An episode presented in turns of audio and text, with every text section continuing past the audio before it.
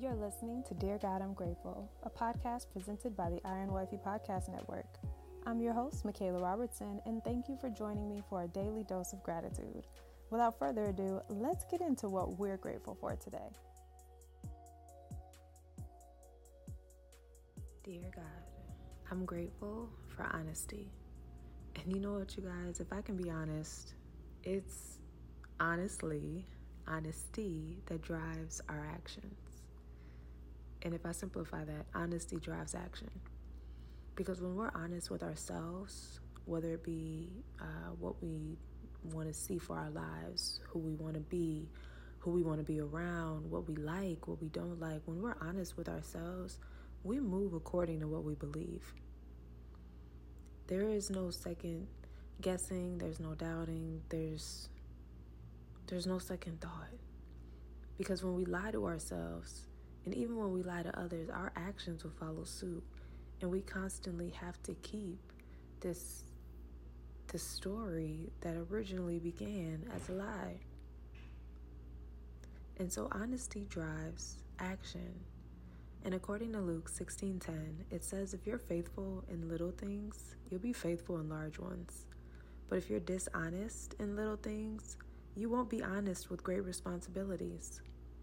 And so, if we can learn to be honest with the little things, that includes the small conversations, you know, that includes the being honest with ourselves, honestly, the little things as in how we actually feel for the day, how we actually feel when people ask us how we're doing, you know, the, the white lies that we tell unintentionally but it's become so normal for us to continue lying that it makes no sense to even actually speak on how we actually feel. If we can be faithful with those things, imagine what could lie on the other side of us being honest. Like really think about what makes you what makes you lie in the first place and get to the root of that.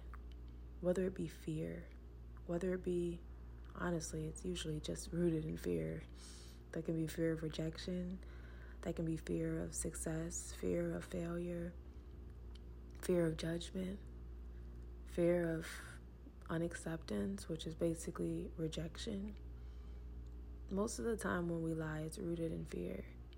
And so instead of being fearful, I think it's time that we decided to be faithful. Because as Luke said, if you're faithful in little things, you'll be faithful in large ones. If you're dishonest in little things, you won't be honest with greater ones or greater responsibilities. And so, dishonesty is basically unfaithfulness. It's accepting that we don't have the faith to believe that we are who we want to be or who we say we are or who God created us to be. Dishonesty is unfaithfulness because we don't have the faith to actually be ourselves, to actually speak our truth.